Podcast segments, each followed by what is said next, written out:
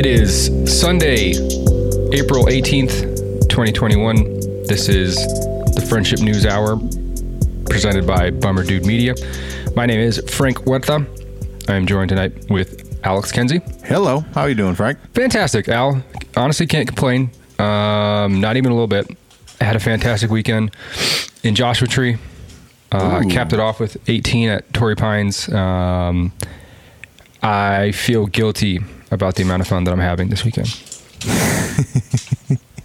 And following, yeah, this upcoming week is going to be uh, quite fun. Yeah, man. Just fun on fun on fun, you know? No rest for the wicked. What are you going to do? What was uh, was Jacob Tree like? I've never been there. I'm sorry? What was Jacob Tree like? I've never been there. Uh, it's Joshua Tree. In respect to Mr. Joshua. I just I don't know who he is, but it's his tree. And uh, yeah, it was cool, man. It's an interesting. It's an interesting place. It's a uh, it's a desert. that's where U2 lives, right? No, I almost I almost put that album on. I'm like, nah, I'm not that pretentious. Um, it's uh, it's a desert, but it's in the mountains. So you're up like Ooh. 2,500, 3,000 feet, and uh, all the mountains are just like crumbled uh, rock. So it's all Okay. sand, all rock. It's just a big desert in the mountains. It's a weird place, man. It's otherworldly. It's it it it doesn't exist very many other places on the on the earth. I'm guessing. Um, and, and Joshua trees only exist in that area too. They're just a variation of a yucca tree, and they're just littered all over the all over the park. But it was cool, man. We we we set up camp. We uh, pitched a tent, did the whole nine, roughed it. Um, You stay at like a campground or just like out in the wilderness? yeah, so you can normally, well, if you're lucky, you can get a, a campsite within the park. But the way that area of Southern California is set up, it's all basically just like big flat plains of sand. Uh, so all dirt roads, and uh, there's a guy renting out some some spaces on his property where you could go and camp. So it was cool. Had had some, you know, a little shower, little out- outhouse, compost, uh, bathroom. Shit was crazy, dude. You had to like, yeah, yeah. Like if you took a if you took a dump, you had to like cover it with, uh, like pine shavings. That's hot. Yeah, yeah, it's great. There's a new thing, so I had to experiment Wow. with it. Um, Was the pine shavings to keep bears away or? I don't, I don't know. It, it like it composts your your uh, your doo doo. Uh, okay, that's how pine trees are formed. After exactly. After a while, it just becomes compost. You can use it to plant whatever you want. Um, Wow. because they're off the grid, so they don't have access to plumbing. They don't have access to um, running water or anything like that. It's completely off the grid. So did you already say how many thousand feet you are? Like up they have like three thousand. three? Th- okay. So for um, comparison, Denver's at like forty five hundred ish, maybe a little less.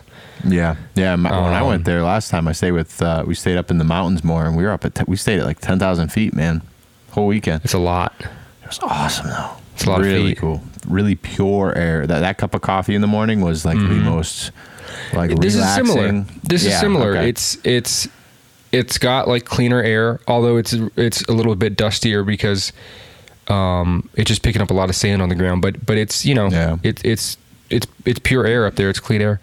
Um, so it was cool. It's just different. It's not. It's not. I wouldn't classify it as beautiful. You know, it's not. Um, you're not like. You're not like at awe at the beauty of Joshua Tree. It's just different. Don't a lot of people like go there to trip. yeah, for sure. Um, yeah, I mean it's just a big expanse of desert, so it's a it's Yeah. the perfect place to go and just get lost in your mind. Yeah, hell yeah.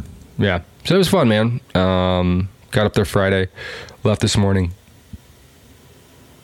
Quick little weekend trip. Sweet, Yeah, sweet, what- sweet. What'd you been up to? Uh man, this weekend I did a whole lot of working out, playing tennis, and golfing. Nice, Just man. American dream in it. Nice. How goes the the golf game? Uh, broke a hundred on Saturday, which for me I was pleased with. Um, it's rare to be honest. Like it's it's it's like a medium day of golf for me, but I actually was I had some nice shots. I was I was impressed. I really need to work on my chipping game, which usually is not the case, man. Um, usually it's my it's my driving and my putting, but this weekend it, it was chipping game, man. Within like ten feet, I'm I'm like flubbing it or like somehow like nailing it, and then like just way over the green. That's okay. When, I, when I'm Um, trying, go just ahead. wait a little bit because then you're gonna have uh, great chips and you won't be able to get off the tee. Yeah, exactly, exactly. It's a cycle. It comes around. Yeah, but then I went and played today, man, and I opened up real strong. First couple holes, I was making great fucking contact, uh, going like ten to fifteen feet left or right of where I was aiming it, but like making the, the con that the, for me, it's it's the contact is usually like the issue. I'll be like topping the shit out of it or just hitting terribly. But when I'm Right. making good contact, it's like yeah, I can live with 10, 15 left or right. Um, and then I don't know what happened, man. I just fucking lost it. I, I worked out for like two hours this morning, so I was like, eh, maybe I just fatigued. But it's like you don't really use your chest that much in golf. Just too so- swole, man. it's a valid excuse. No, it's it's not. There's it's uh I don't know. It's, it's I just was wasn't seeing it today like I was yesterday. I shot much worse today, but uh, eh, by like f- five strokes, but still. Never Uh, a bad day. no, Never a bad day when you're out there swinging sticks. Yeah, I got to golf twice in one weekend. That's that's good. Gotta good. Not bad for a married man. yeah, exactly. And then it's looking like this upcoming week, I'm going to get to play another two times, so that'll be good. With you, Yeah. Uh, I'll have, I'll have played probably like three rounds after this week is over. that's nice. I'm- Yeah, man, that one round on Wednesday you're playing looks beautiful. What's that course again? It's called Maderas. Mm. It's in Poway. It's a Okay. it's a nice little suburb in San Diego. I've never played it. Um, it looks very difficult, but I'm excited, man. It'll be fun playing with uh, some uh, executives in the company. So That's nice. yeah, Yeah. Show yeah, 'em your nipples. Man. Uh, missed a lot of news this weekend. Yeah, a lot of shit happened, man. Fill me in. I was I was off the grid. I was I was in the desert. What what's been going down? Um, the main one, I mean, one of the big ones uh, before the weekend started was uh, this whole Adam Toledo situation here in Chicago. Oh yeah, man. That's uh, right in your backyard. Yeah. Um, So tell me tell me what you think about that. man. It it is the first time me and Sarah were talking about this. It is it is one of the first times that I can like look at the situation and fully agree with what the cop did. Um, I don't know that it was. I mean, in hindsight, it wasn't the right call. But like, if there was already gunfire going on in the area, whether it was him or whoever else, um, you know, at that time, the cop doesn't. You don't know. You don't know who has the gun, and, and the way he turned, um, you know, it, it's clear in the video, and you can watch it back and slow it down. Like you can see that he tosses the gun. Um, but I mean, if you turn on on cops like that, I don't, it's just it's hard, man. That's such a split second thing, and and since there was gunshots already going on, it's it's just such a tough judgment call, man. Um, in the end, yeah, yeah, he made the wrong decision. The cop did, but I, I can't say I would have faulted him either in that situation, man, because like your life's on the line. You don't you you don't know. Yeah, well, let's give some background, you know, um, because it helps to paint the whole picture. Yeah. Um, so, first of all, this this event happened March 29th. So about 20 days ago. Did it? Oh, the so the footage just came out this last yes, week. correct. Oh, I, so this see, is I this is that. a. I Okay. mean, it's not an old event, but I, you know, in, in today's news cycle, this is a relatively old event. So this happened on on Monday. Um, let me make sure I got the date right. Yeah, Monday the 29th of March. okay. So about two thirty in the morning, there is a call from a uh, a gal who was close to this uh, this event. And she called in uh, and, and reported hearing gunshots. About two minutes later, there's another call, and uh, this time it's a gentleman, and he calls in, and he reports hearing gunshots. So maybe about 10 minutes later, the officer in question in this scenario arrives on a scene where two young males are fleeing. One of the males is age 21 and he gets pushed to the ground. Another cop comes in, cleans him up, puts him in custody. He's he's no longer a threat. But there's another male running down the alley. So the video that people see shows about seven seconds from when the police officer gets out of his car to when he pulls the trigger of the gun. So he's arriving on the scene. He is aware of a shooting that just happened, shots fired about 10 minutes ago. Sees two young men fleeing the scene, and he begins to chase down who would uh, end up being Adam Toledo. Chases him down, tells him to stop.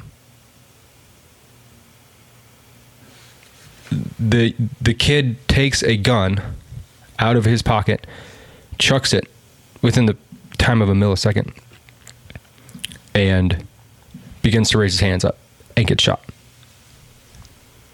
So all this happens in about seven seconds, and like you said, it's hard to find blame. It's hard, it's hard to fault the police officer in that moment. And I think it's important to take in the whole story when considering this event. Right. Do they know between because from what I thought I heard, it was the 21 year old that was taking all the shots, and he perhaps like just passed off the firearm. Uh, like if, if he already had like a case or something like that, like yo, get out of here. They're not going to stop a kid. That's my best shot. Like just get this gun out of here. Right. Is that And what happened, so- or, or did did Adam Toledo shoot take any shots? I don't know. Okay. I don't know anything I about what happened with with the original complaint. Uh huh. Um, but if you're this police officer, you don't know the age of the person that you're Right. chasing down. So,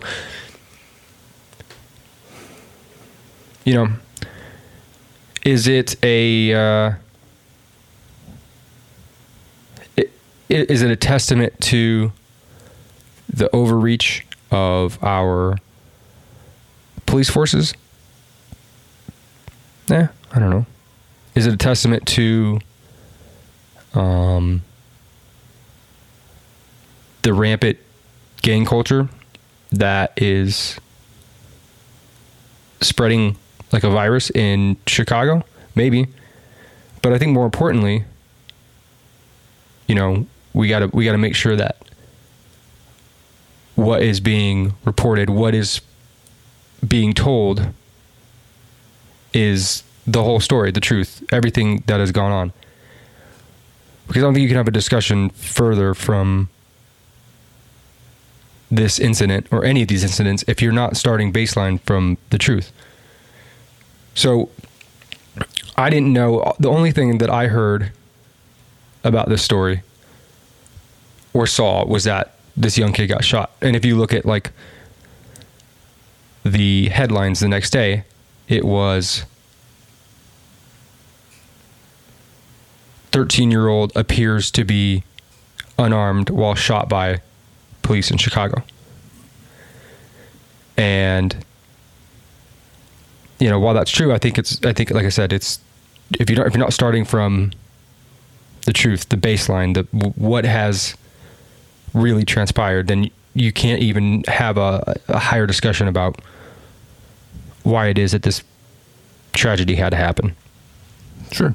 And I don't think it's it, maybe as it is portrayed in some outlets like a hate crime in any way. Like as soon as this guy shot him, he's rushing right up to him. Wait, where were you hit, buddy? Where were you hit? Show me where you're hit. He's asking for medvacs, like med packs right away from from the other officers, calling it in. Um, I, I I don't think that this guy was like, oh, black dude, I'm going to shoot him. I, I think he was he thought he was turning on him with the gun, and, and that's like a very split second decision that you have to make, and, and hopefully you're trained for. But it's really easy to to say from here, like in this situation, I feel like he should have been trained better. Um, whereas like taser, taser, taser, taser, I'm going to shoot you with the gun. That's that's a lot more of like a bad judgment call in my decision, in, in my opinion. Oh yeah. And uh, it's it's it's more than yeah. I mean, it, it, it terrible judgment call. But should cops be shooting center mass in those situations, or you know, I mean, he hit him in the upper chest, or should it be more of like a shoot it- to maim thing, like shoot for the leg? I think the I think the question that you have to ask there is, would you have done better? Would you or I have done better? Uh, I don't know. I don't know that anybody can realistically answer that question, yes or no. If you see well, the threat, yeah, if you see the th- listen, if you if you see the threat, and if you understand it as somebody who has possibly just fired a bunch of rounds yeah, somewhere at somebody, maybe who knows? We don't know. I don't know at this point what, what it was. Are we? Is it- is is it reasonable to expect a police officer to make those to pause for a second in that Right. situation? right. But Is I it mean, is the it, is it reasonable be, to to ex- expect somebody who's in that situation, who's patrolling the streets of Chicago at two thirty in the morning, to hesitate? Uh, I would I would tend to say no. Yeah, but I mean, like in, in hindsight, you don't know the whole story and play devil's advocate. Like, what if if Adam Toledo or, or whoever he was with was shooting in self defense, and but, but when the cops showed up, you know, yada yada, all this happens. This kid gets shot or killed, you know, f- because this guy was was doing something to defend himself from someone else trying to jump him because of the like whatever. Um, Well, in that case, in that case, wouldn't the police be a wouldn't they be a welcome presence? Yes. Yeah. No. No. No. For sure. For sure. Yes. That's that's a good point. Um, I guess really what I was driving at is, is it better to like try to train these cops? Because I mean, they go. Th- when you say like, would we have done it any differently? Um, you know, maybe not. We might handle it even more poorly because we don't have nearly the training that they do and the hours that they do at the gun range, et cetera. Like, eh, but do you think it should be something where instead of shooting because a lot of these guys are, are trained as far as i know to shoot like center mass like that is the best way to like to incapacitate someone in one way or the other somebody. neutralize yeah would it be better you know shoot to maim shoot for the thigh where it's like that's going to stop him from moving towards or away from you um, but you have a better chance. I mean, you could still nick an artery, but you have a better chance of like that person surviving and then having an opportunity to go to the court system one way or the other and be proven innocent or guilty. But do you have a, do you have a better dead. chance of hitting that person's thigh than you do of hitting their center mass? Right. True. Yeah, you have a I better think chance with I math. think these are are pretty unrealistic expectations for somebody in that in the heat of the moment like that. right. And I don't know how long this particular police officer has been on that beat, but I got to imagine his experience on the streets that he's patrolling probably didn't make him feel very safe chasing somebody down an alley To then shoot for their thigh. 2:30 in the morning to just to just like yeah like just like I don't know look it's a different it's a different beast when you genuinely fear f- that your life is going to be in danger yeah. and if you know that you're on the side of the law and you go ahead and pull the trigger I mean I don't think it's any day that uh, a cop wants to have or I don't know that's why they signed up for the job but I think in that situation, it's got to be like, well, you, you have you have to you have to allow them to feel as safe as possible to defend themselves while doing their job. Right.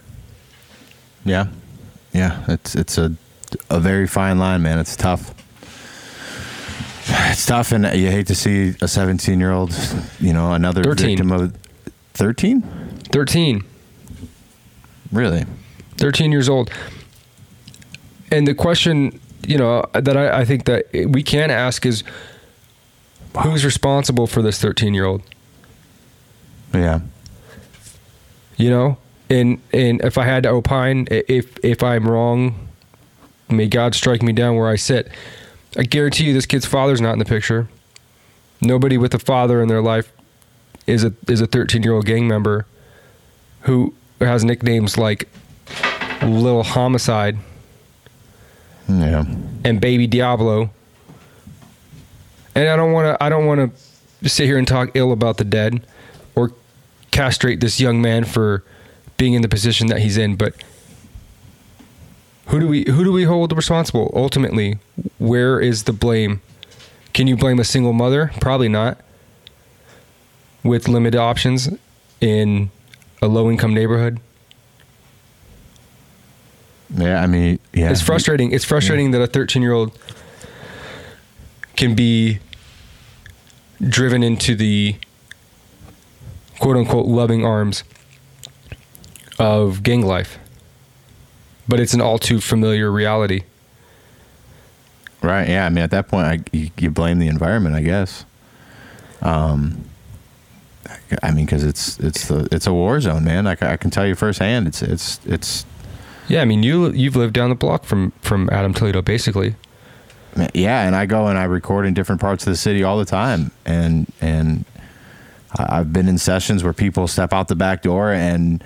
Uh, you know, for one reason or the other, if, if if police had stopped someone, one of their one of their friends in, in the area, they'll go and they'll just pop shots off in the in the back alley just to try to distract them, so that they can they can run or or or they'll let him get away because that's more of maybe a serious thing than whatever they stop whatever violation they stopped them for, and, and it's it's that's a reality that like those people, like that that that is something that they've they've done to like try to just uh, like help their people and like survive like everyday things. And that's that's crazy to me. Like you would never see that in like in Sylvania Ohio where I grew up man. Like like that's not we got our own, problems and like maybe like heroin problem in, in that area but like it, it's a whole it's a whole different beast man. So it's like and then you have a 13 year old and and kids that are probably way younger in these environments. And, and it's just it's it sets it on it's just snowballs, bro. And it snowballed so big in, in Chicago, and I'm sure in so many other cities across the country, bro. I, I I've only really experienced it here myself, but I'm uh, it's it's it's got it. It's it's everywhere. Yeah, it is, and I and I I, I honestly think in this in in this scenario, and in, in many others, the the allowance for this behavior, the that we allow our our children to go unparented, and in this case, like I said, I don't know for sure, but I'd bet dollars to donuts that there was no positive male role model in this kid's life I think that's a safe bet. and I think that's the tou- that's the tough thing to to come to grips with, because Yeah. I mean, at the end of the day, where, where else, where else can you like how how further to the core can you get to an issue like this than the environment that this kid was raised in? And look, if this was a, a, a child who was afforded all the opportunities that any child could afford, and he just went sideways, then I stand corrected. But but it, I, I certainly think it's it speaks way more to the, the, the things that we allow as as a society, and moreover, you know, the things that we decide to go, the things that we decide to focus our attention to when we see a video like we saw with Adam Toledo or a story that we saw with Adam Toledo. You know, the the mayor of Chicago responded with saying that she thinks they need to revisit the um the the methods of pursuit by law by law enforcement. That was her takeaway from this. She's not very liked in Chicago, man, by a lot, and for by all great different reason. kinds She's of a people, she's a man. moron. yeah. But uh, when you when your leadership when, when the leadership that's s- supposed to be taking care of things like this in their city, yet they choose that they're they're going to pander to the population that's most likely going to get them elected. Well, now you're really in trouble because you have nobody advocating for the truth. You have nobody advocating Right. for To fix for the what's injustice for what's real. real. for getting to the core and having the you know having the the courage to call out communities and say hey you're you've been put on notice you own this as much as anybody else can own this and this isn't going to change unless collectively Exactly. we decide that we're not going to tolerate the the culture that allows for an Adam Toledo to go so deep into shit at such a young age. Yep. That's on every one of us because we decide that we're not going to speak up because we're scared of being labeled A, B, or C, or it doesn't fit one narrative or another. Like I, I think we all hold the blame as much as we would like to blame the law enforcement that patrols our neighborhoods. It's very well put, Frank.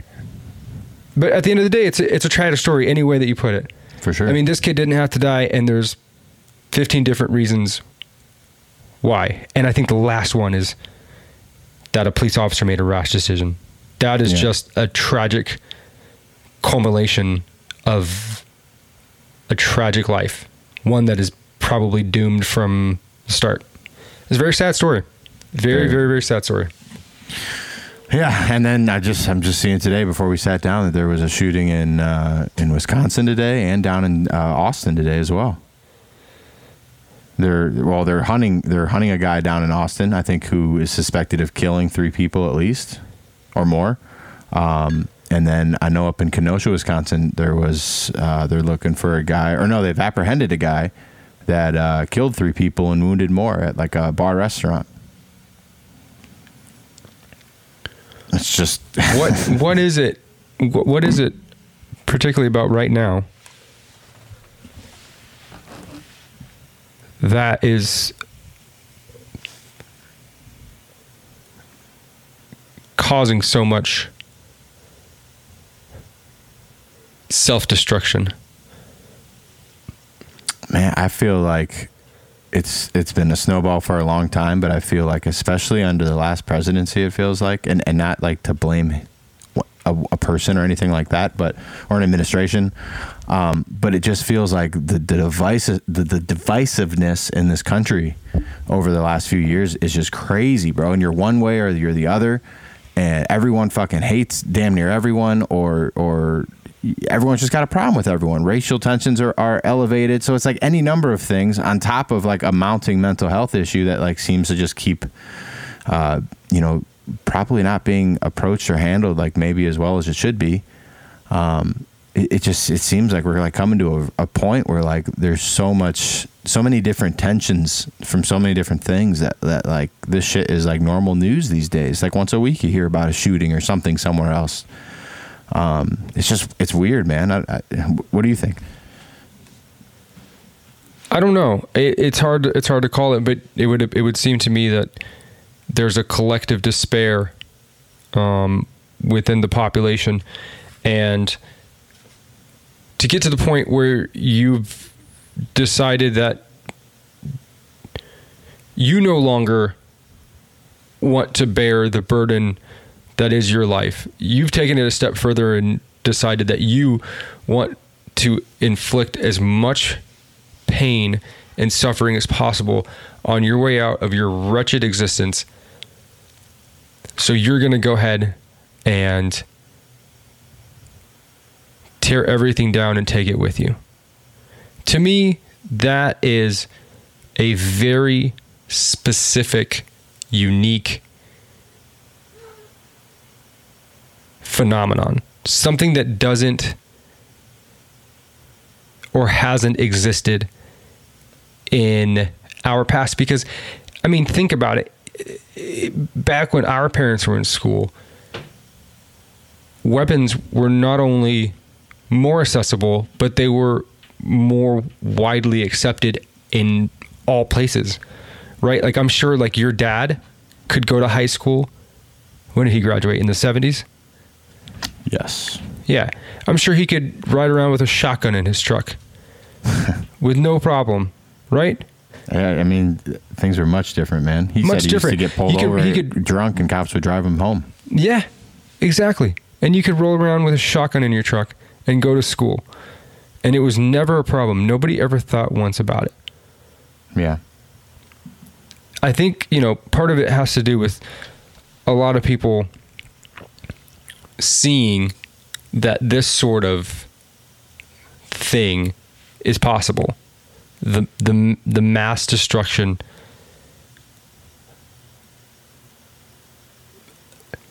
the ability to uh, inflict as, as much pain and suffering as possible on your way out of this life.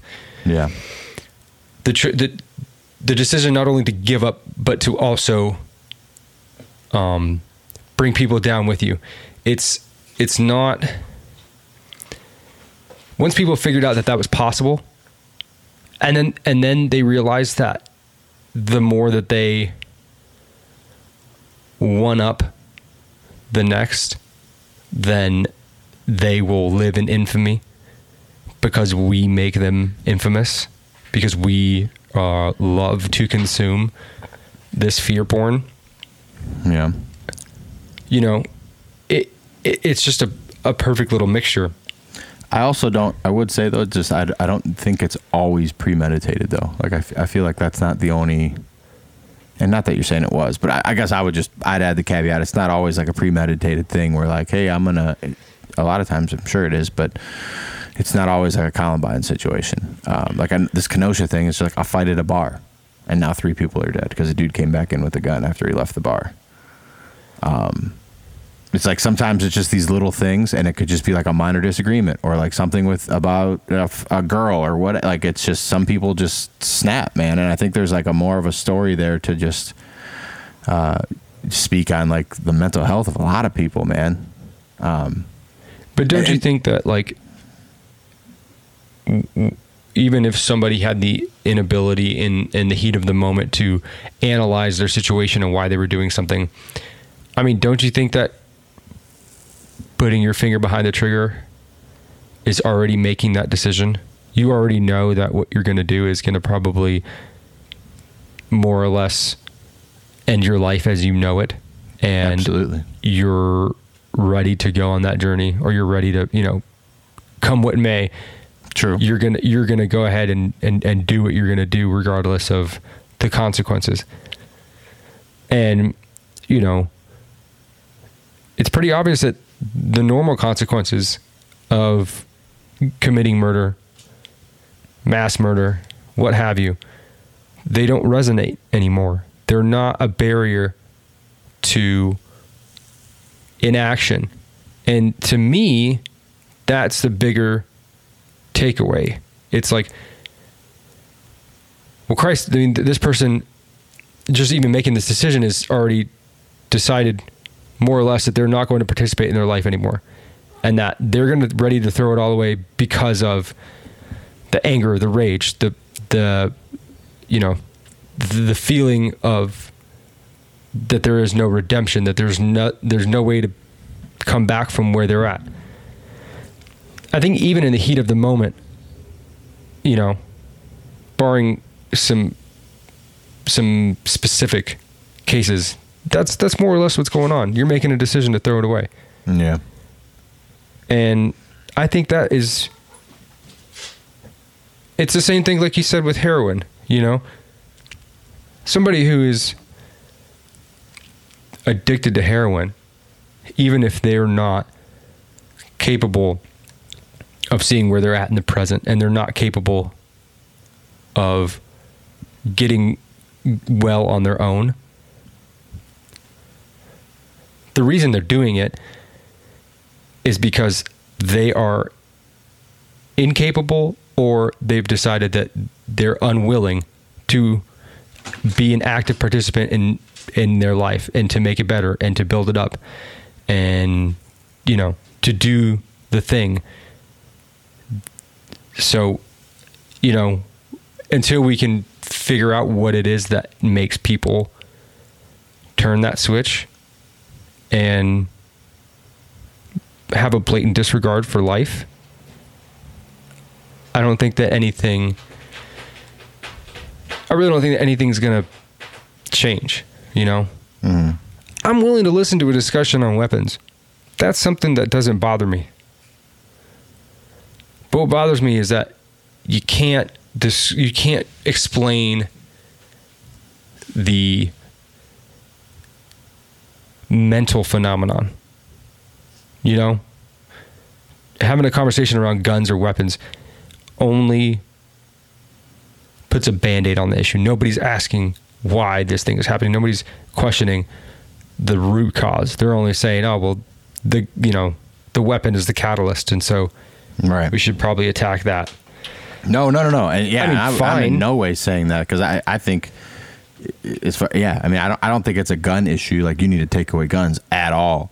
Um, I'm very pro gun. I was raised around guns. Absolutely. I, I, you gotta. I think the the bigger thing is to attack, like I was kind of saying, like the mental side of this as well.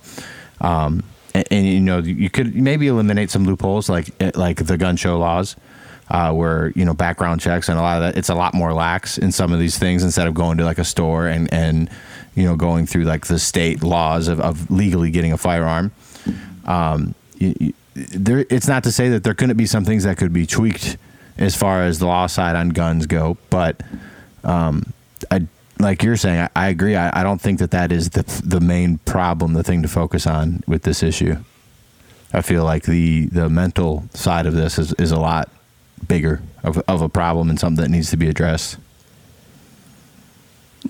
hundred percent. There's no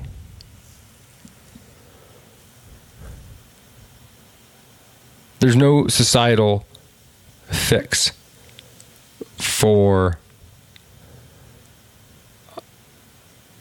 anarchy, for personal anarchy. There's no there's no one um, thing, no law we could pass, no uh, regulations we can implement that can allow people to to decide to better their life. Or ultimately keep guns out of the wrong people's hands because they're going to find a way to get them.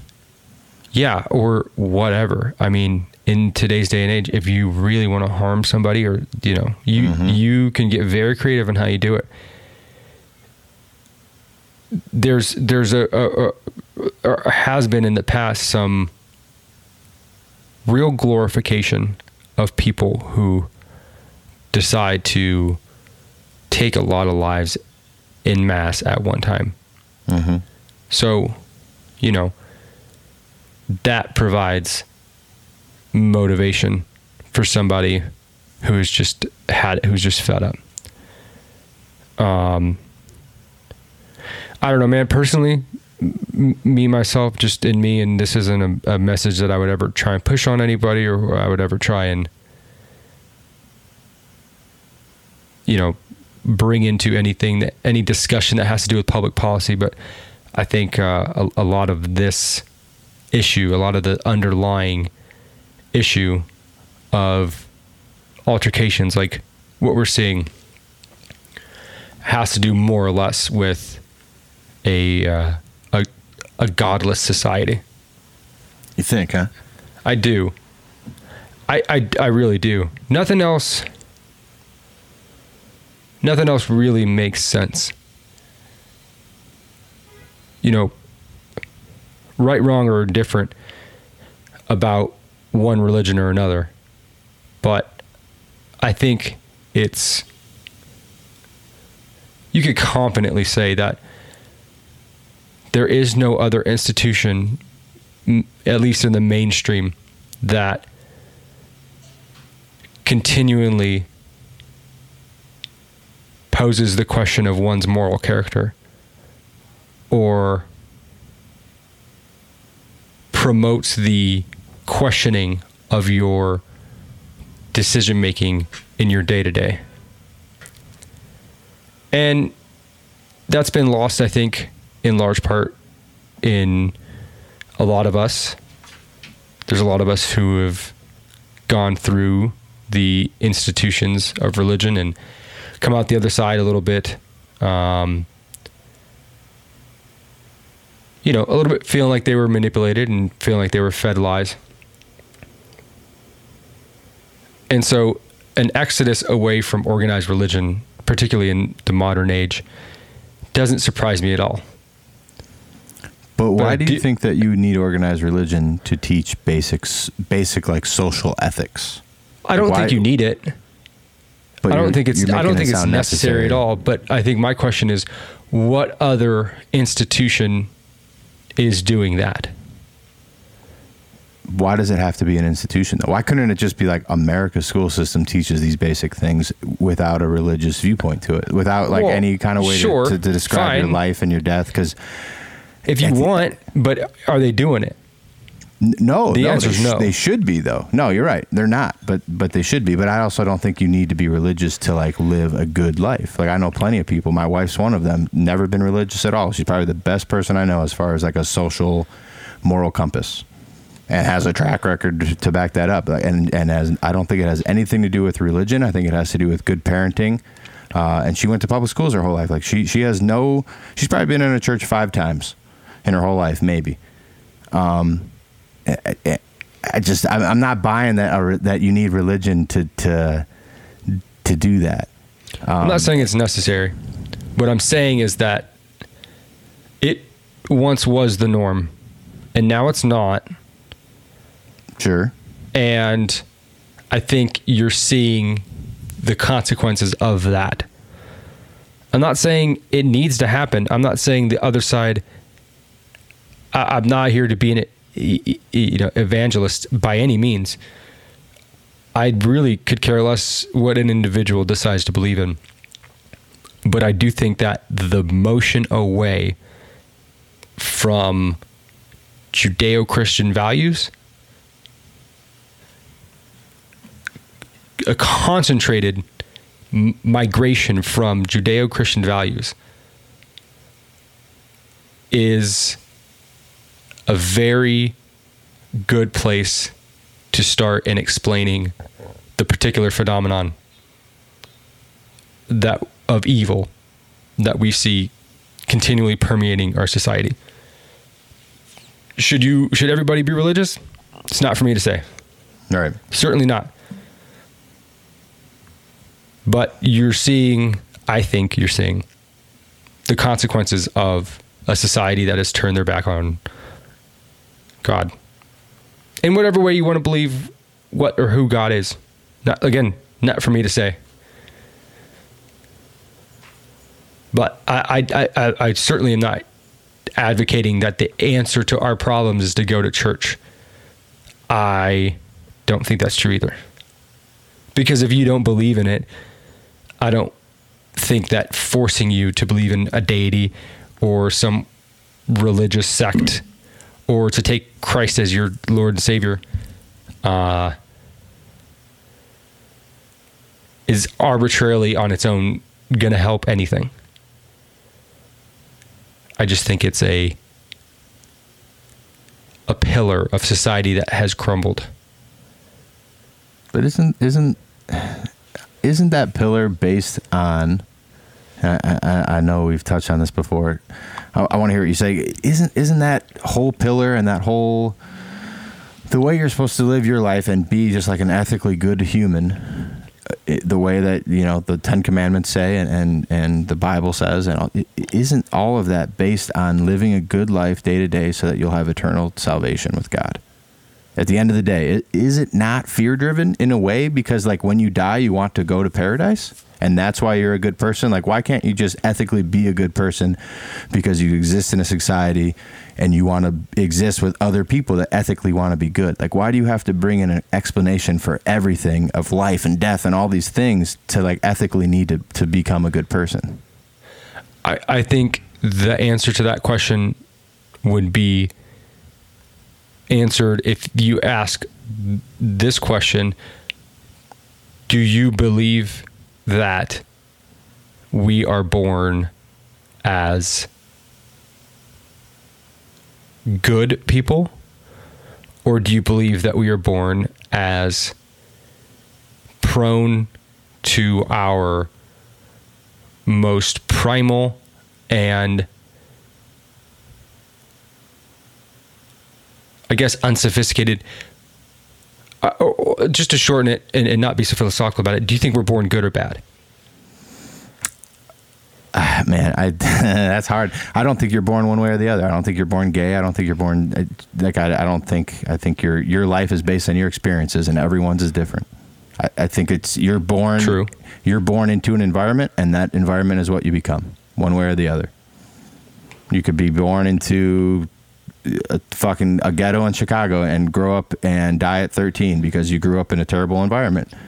You could grow up in a white suburb and you know grow up into a great environment or fuck it all up and like get caught selling meth in high school and then you're fucked or whatever. Like it but like that's based on your environment and the people that raise you. I don't think that those people need to be religious in order for you to turn out as a good person though. Yeah, well, see, that's I I think that's a very simplistic answer, or a very simplistic explanation about what about what a belief in God is, because it, it's not. I mean, I think you could take the religion aside. I subscribe to the theory that we are all susceptible to the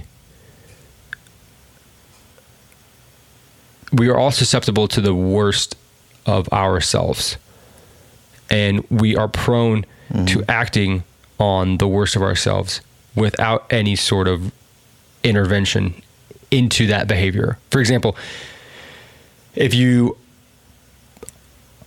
are just a kid in Chicago without any intervention in the inner cities, and particularly if you don't have a strong family unit at home, then you are going to get your needs fulfilled however it is that you can, come hell or high water. And if that means that you join a gang, if that means that you link up with the wrong people, then you're going to do it. And so the point of what I'm saying is you don't have an internal buffer. You're not you're born with a conscience. But in order for you to live a life that is good, that has morals, you don't need religion, but you need it enforced in your life, particularly as a child, because you don't have the capabilities of doing it yourself. Now, if you want to use your wife as an example of somebody who did it without religion, well, then great. I mean, she's very lucky to have the family she has, obviously, unless she just learned it on her own reading books or whatever. And, and, and in that case, then, you know, uh, she's a miracle. But I don't know of any other influence on somebody's life outside of a belief in a higher power that reiterates what it means to be a good person and to reach for the highest of your capabilities. And it doesn't need to be religion, it could be a strong family unit. But I don't know of anything else that exists that allows for a child to flourish in the way that you would hope a child would flourish. Yeah, I, I think you're right. I agree with you there. That I think it is like the best, uh, yeah, almost like a control system of a way to like get people to, on the whole, across the entire world for thousands of years, live as better people. Um, I think at, at its at its heart, it's definitely that. I can totally acknowledge that. Um, I'm I would just advocate for there to be something that pushes those a lot of those same ethics um, apart, like I think gay people should be able to be married, um, obviously, um, and that that seems to be something that's that's not accepted, uh, which is kind of ridiculous to me. Um, but it, it's it's I don't I just don't think that you need you need all the other stuff uh, with that has a lot of holes. There's a lot of other holes in it, man. That I think get I think you're like overlooking a little bit in the in the for the purpose of that. Well, like on the whole, it it it stands for like something good. The message behind it is good. So like a lot of the other things that like maybe don't make sense or aren't really explained or like yada yada yada. Uh, there's those things kind of get overpassed because like the overwhelming message is like love and good and, and peace and kindness. But then like there's there's so many times when it falls short or like doesn't explain or has something where like gay people can't get married priests can't get married so they're molesting kids and then like leading full it's being covered up and they're leading full services and all these other things. It's, it's like, I, I can't overlook all those things on top of the fact that there's like no proof of mostly any of it. Um, just in the name of good. I just I just think that those things can be t- should be. They're not, and you're totally right that it is the best way to like spread that message of how you should be. Uh, I just I just wish there was a way to do that, like and separate it from all the so many of the things I have a problem problems with. You know what I mean? I have a bigger problem with a 13 year old kid joining a gang and getting shot because of it. And Sure. to hell with hypocrisy about uh, any one thing that somebody has um, a problem with the the very same the very same theme that uh, these religions or these institutions based on the belief of God have been built upon, which is that man is fallible Sure. and the highest I the highest ideal of of a human of a, of of man of mankind is if you're uh, Christian, then it's Jesus Christ, right? And if you're uh, if you're Jewish, well then you look to the Old Testament for your guidance of what God wants you to do, uh, and you know if you're a member of Islam, then I'm not very learned on Islam. I, I, I understand there's some very, you know, like any religion has some, you know, outlandish things that they want you to live by. Hypocrisy be damned. Um, if if the one thing that we're teaching our kids and that their parents are living by is the credo that they will do all they can to make sure that their child has all opportunities possible and that they are going to live a life that is centered around the teachings of the highest ideal of what a man of, of what mankind could be. Um, i don't see anything else that is more beneficial than those teachings so even if it's all fake even if it is Sure. even if all of it turns out to be complete shit, you will have lived your life aiming for the very highest potential. And to me, there's nothing else that comes close. And so I, I like I said, I, I, I don't, I don't, I don't believe this to be something that should be f- shoved down people's throats, or that we should be, you know, coerced into any sort of believing here. I think that we need to recognize that our stepping away from a society that used to believe in God has consequences, and we're seeing them right now. It would be nice if we could decide that we don't have to uh, take in the lecture of a priest who is a part of a fraternity that has done unspeakable things, unspeakable horrors, sins that could never be forgiven by any one reasonable human being. I would love for that hypocrisy not to exist and for all of the all of the teachings We just got to say 15 Our Fathers and like three Hail Marys, and your sins are forgiven, though, Frank. You got to go to confession, then you're good. You know, like your your slate's wiped clean.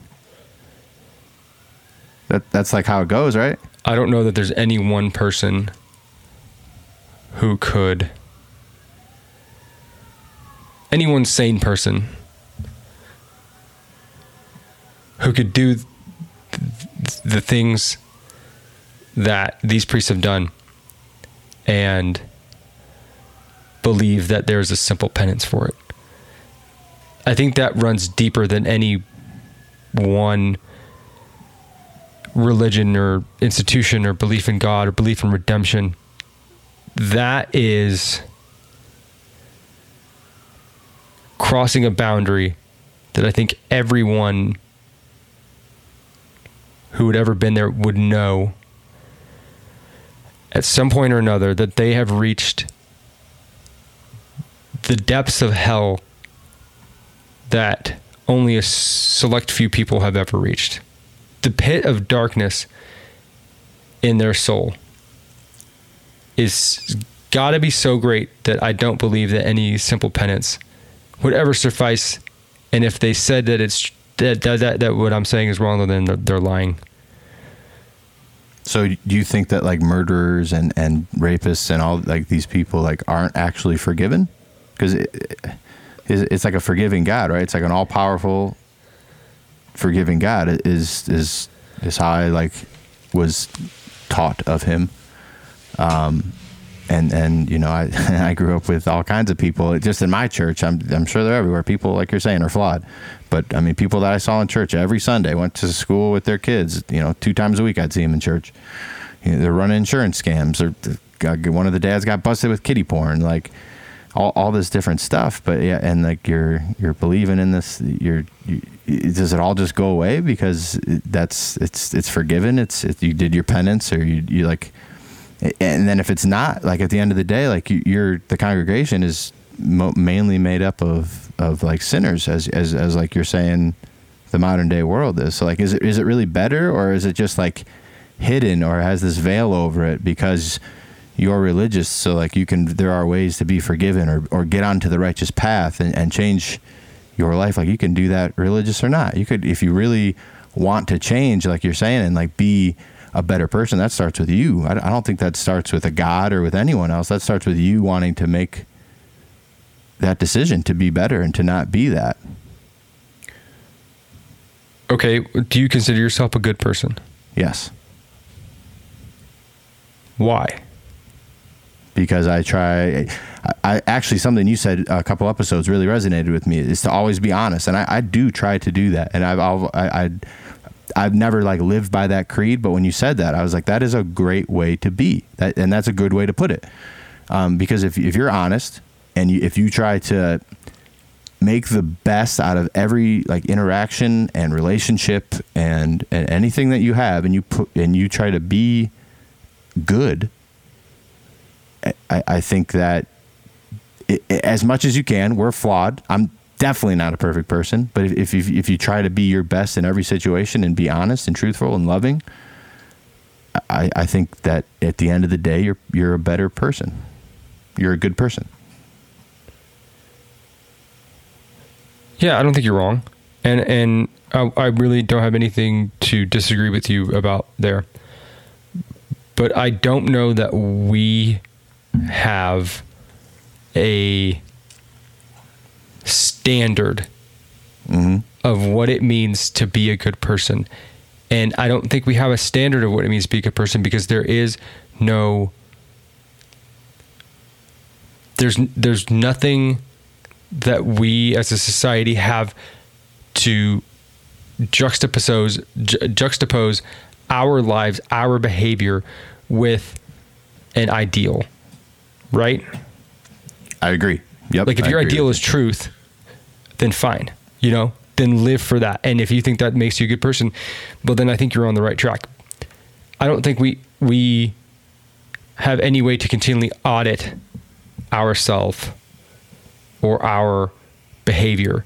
And I think that we can think of ourselves as good people, but we don't I don't think that we question enough how many times that we make concessions mm. for the things that we,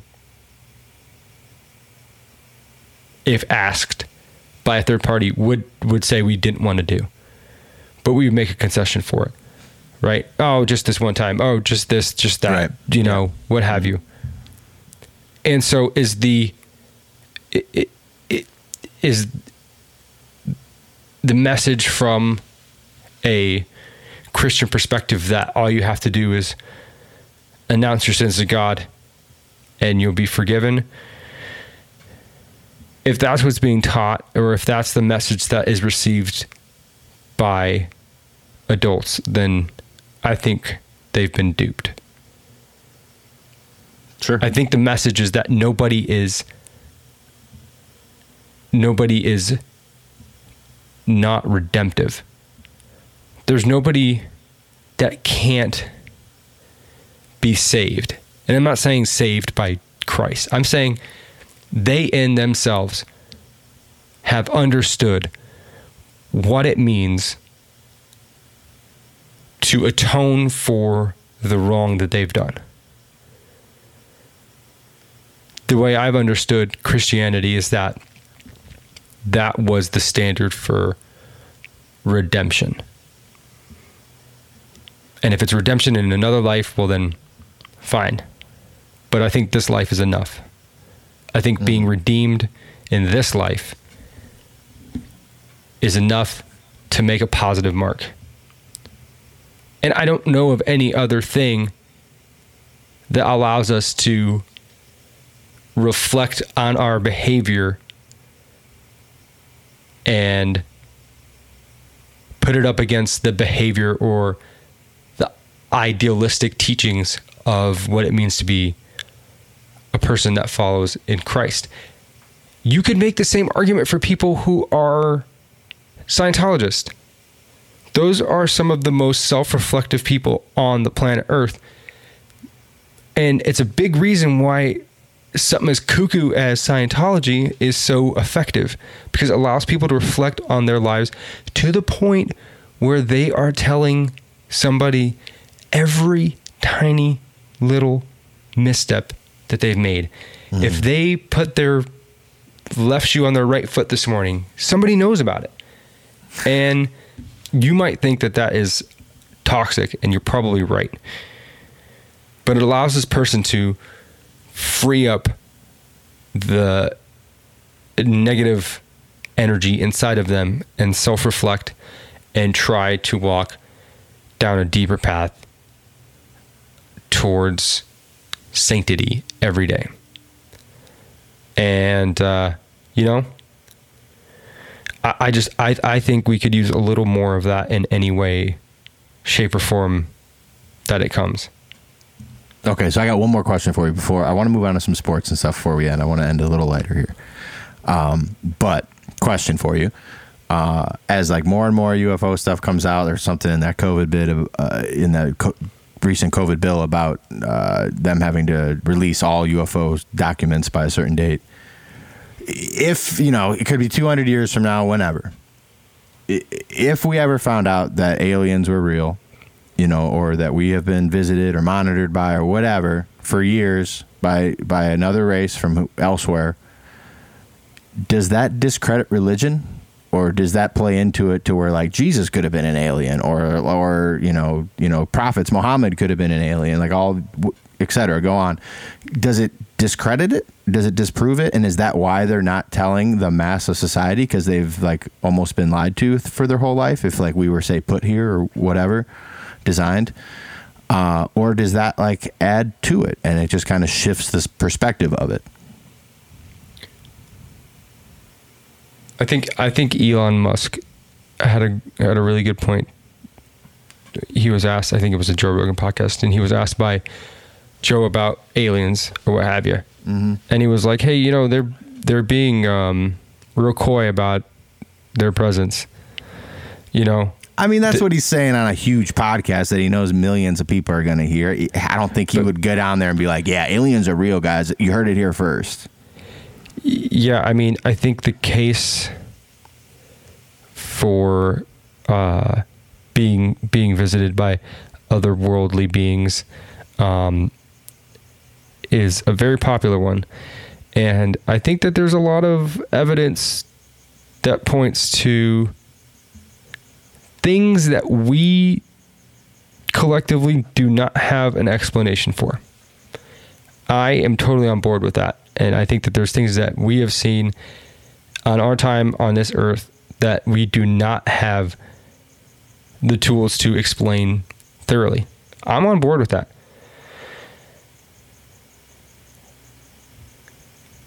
if we're if we're visited by otherworldly beings could it discredit the speaking specifically about judeo-christian views about how we came about and how we should live our life Would it shake it up? Absolutely. Yeah. Would it totally discredit the notion of a higher power? No, I think it strengthens that. Totally agree. Does it uh, totally discredit um, the life and teachings and uh, following of somebody like Jesus Christ or Muhammad or whoever the hell uh, Jewish folks are waiting on? I don't know. I, I don't know. And I would tend to say no because these people at the end of the day, there's like there's no dis- dispute that they were human beings, that they were sinners, that they were not they were they were not of God. They were of man. And you know, they're pro- they're prophets at the end of the day. They're people who are are spreading what they believe to be the word handed down from them to them from God. So, uh no, I mean I don't think it changes much. I think it just expands on it will expand on what we believe because it'll expand on our knowledge. It'll make it deeper and our understanding of things will be deeper. But I think it only goes to prove that there is way more that we don't know than we do know. Yes, for sure. And I, honestly, I think if it, I agree with you. I think that if, if we did find out that they were real, uh, I think it, it strengthens the case for religion, um, gives us like a tangible explanation, perhaps, um, and maybe can help us get back as a society to a lot of the good things that come from that book and from those teachings. Um, and I think it fills in a lot of the other holes as well.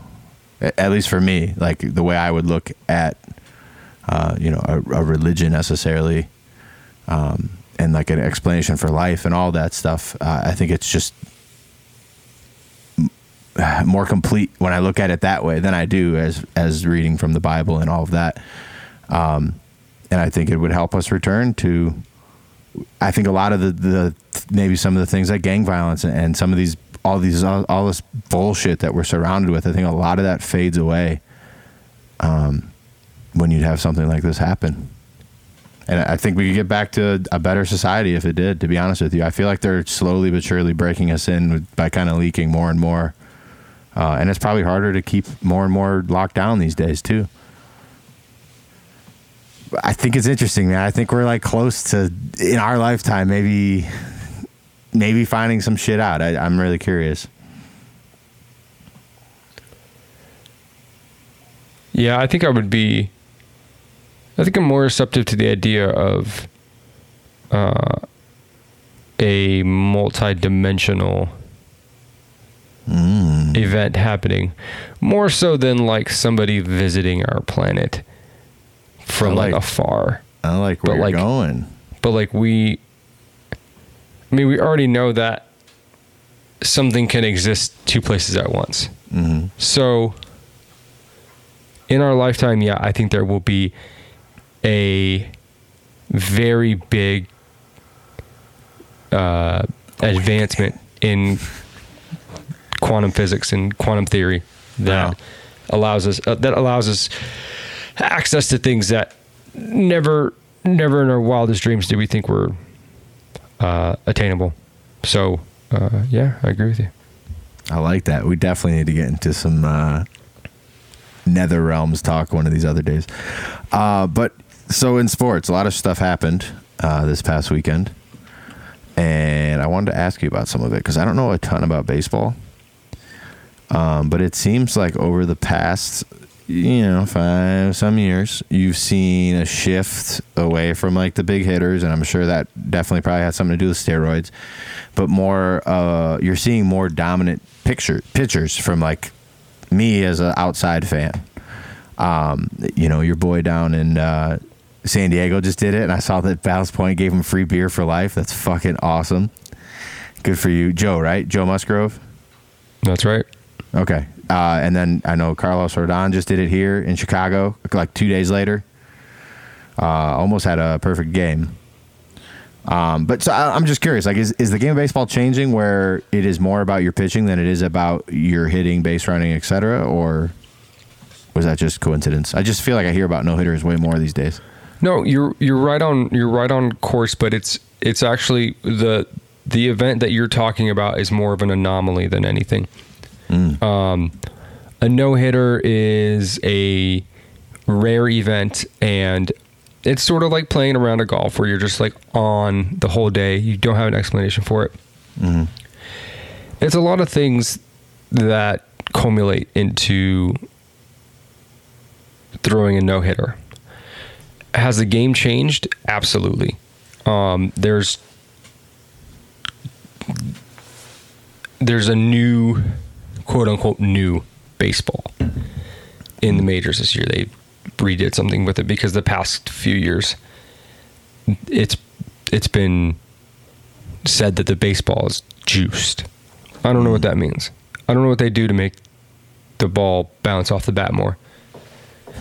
But apparently this year it's a little bit of a different make of baseball. I don't even know how much of that is true.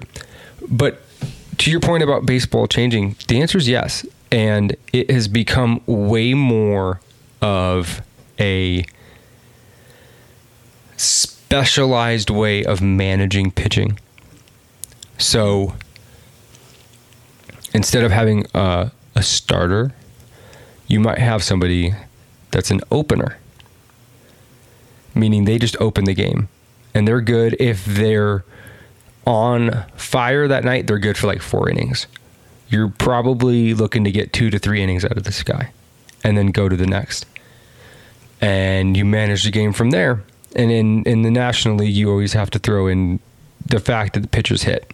So you manage the game from that perspective too. But th- there's a lot more specialization of pitching than there has been previously. And it's caused honestly it's caused the game to to be really really long because you have a ton of pitching changes a ton of defensive moves. You're changing lefties on righties righties on lefties. And um, it's all very specialized nowadays um, so yeah, it's it's it's certainly changed. But but you know the no, like shoot man, the the no hitter of the Padres that Joe Musgrove threw for the Padres was the first one in their sixty something odd year history. So Sure. um, no, yeah, I- it, the pitching has changed, but it's not um, like the pitching that we're used to, even you know five years ago. Yeah, yeah. I just thought, just as a casual fan, I'm like, oh, that seems, yeah. Uh, you see, Lamarcus Aldridge is retiring. I did not know. He is. He is retired from the Brooklyn Nets. I think after playing like f- couple, like five, six games, maybe. Well, congratulations to you, Mr. Aldridge. I uh, I wish you a very happy retirement. I hope your knees work. Yes, get healthy. It was a heart issue. He was having Oh, uh, shit. uh, like uh, something with his heartbeat, irregular heartbeats. Um, but I, I was curious with him because I always really liked him. Um, I, I think leaving Portland was the biggest mistake he could have made. I think if he would have stayed there, him, CJ, Dame, uh, and you know, they're, I feel like they're one piece away from like a, a legit powerhouse. Uh, if if that squad stays together. I mean, the West is a bitch, but that's that's a, that's a squad, man. And uh, I mean, you never know. Hindsight's twenty twenty, and you never know what happens with injuries. But I feel like once he left and went to, I think he went right to San Antonio. Um, I don't. He just never seemed to be the same player. Never was as dominant, and just I don't know. I just thought, wondered what you thought about that. Yes, It's I don't know. I don't know anything about analysis. the NBA. I don't watch basketball. Oh, okay, I got you. Never been never been a big fan of the basketball, man. Okay. Um, I know I, I I know who Lamarcus Aldridge is, and I, I know his his his path through the NBA and all that. But I had no idea he was retiring. I didn't know he was with the Nets. Um, Well, I'll be our NBA reporter then. yeah, please do. Please do. Right. You like talk, foosball, talk though. amongst yourselves. I know you're a foosball fan. Are the Cleveland Browns a serious Super Bowl contender this year after acquiring Jadeveon Clowney?